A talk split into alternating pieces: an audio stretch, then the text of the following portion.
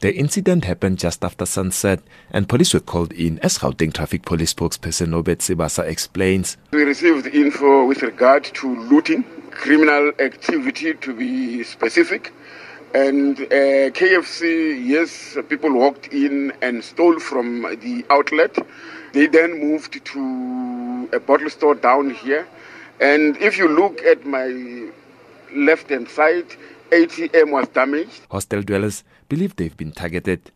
According to Sibasa, riots began in Meadowland Zone 8. We managed to arrest some of the people that were involved, and since then the situation is quiet because we managed to arrest instigators or those criminals that were involved. Although Eskom hasn't been load shedding in the past few days, parts of Soweto, including Orlando and Meadowlands, have been experiencing power problems since Thursday. This is something the power utility is blaming on illegal connections. Eskom spokesperson Khulu Phasiwe.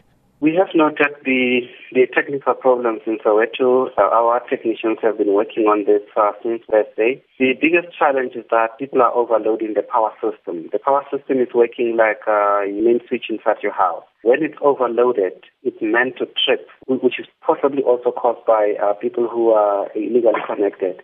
There's a strong police presence in the area. for SABC News, Amor Sanicito, Lenso wetu.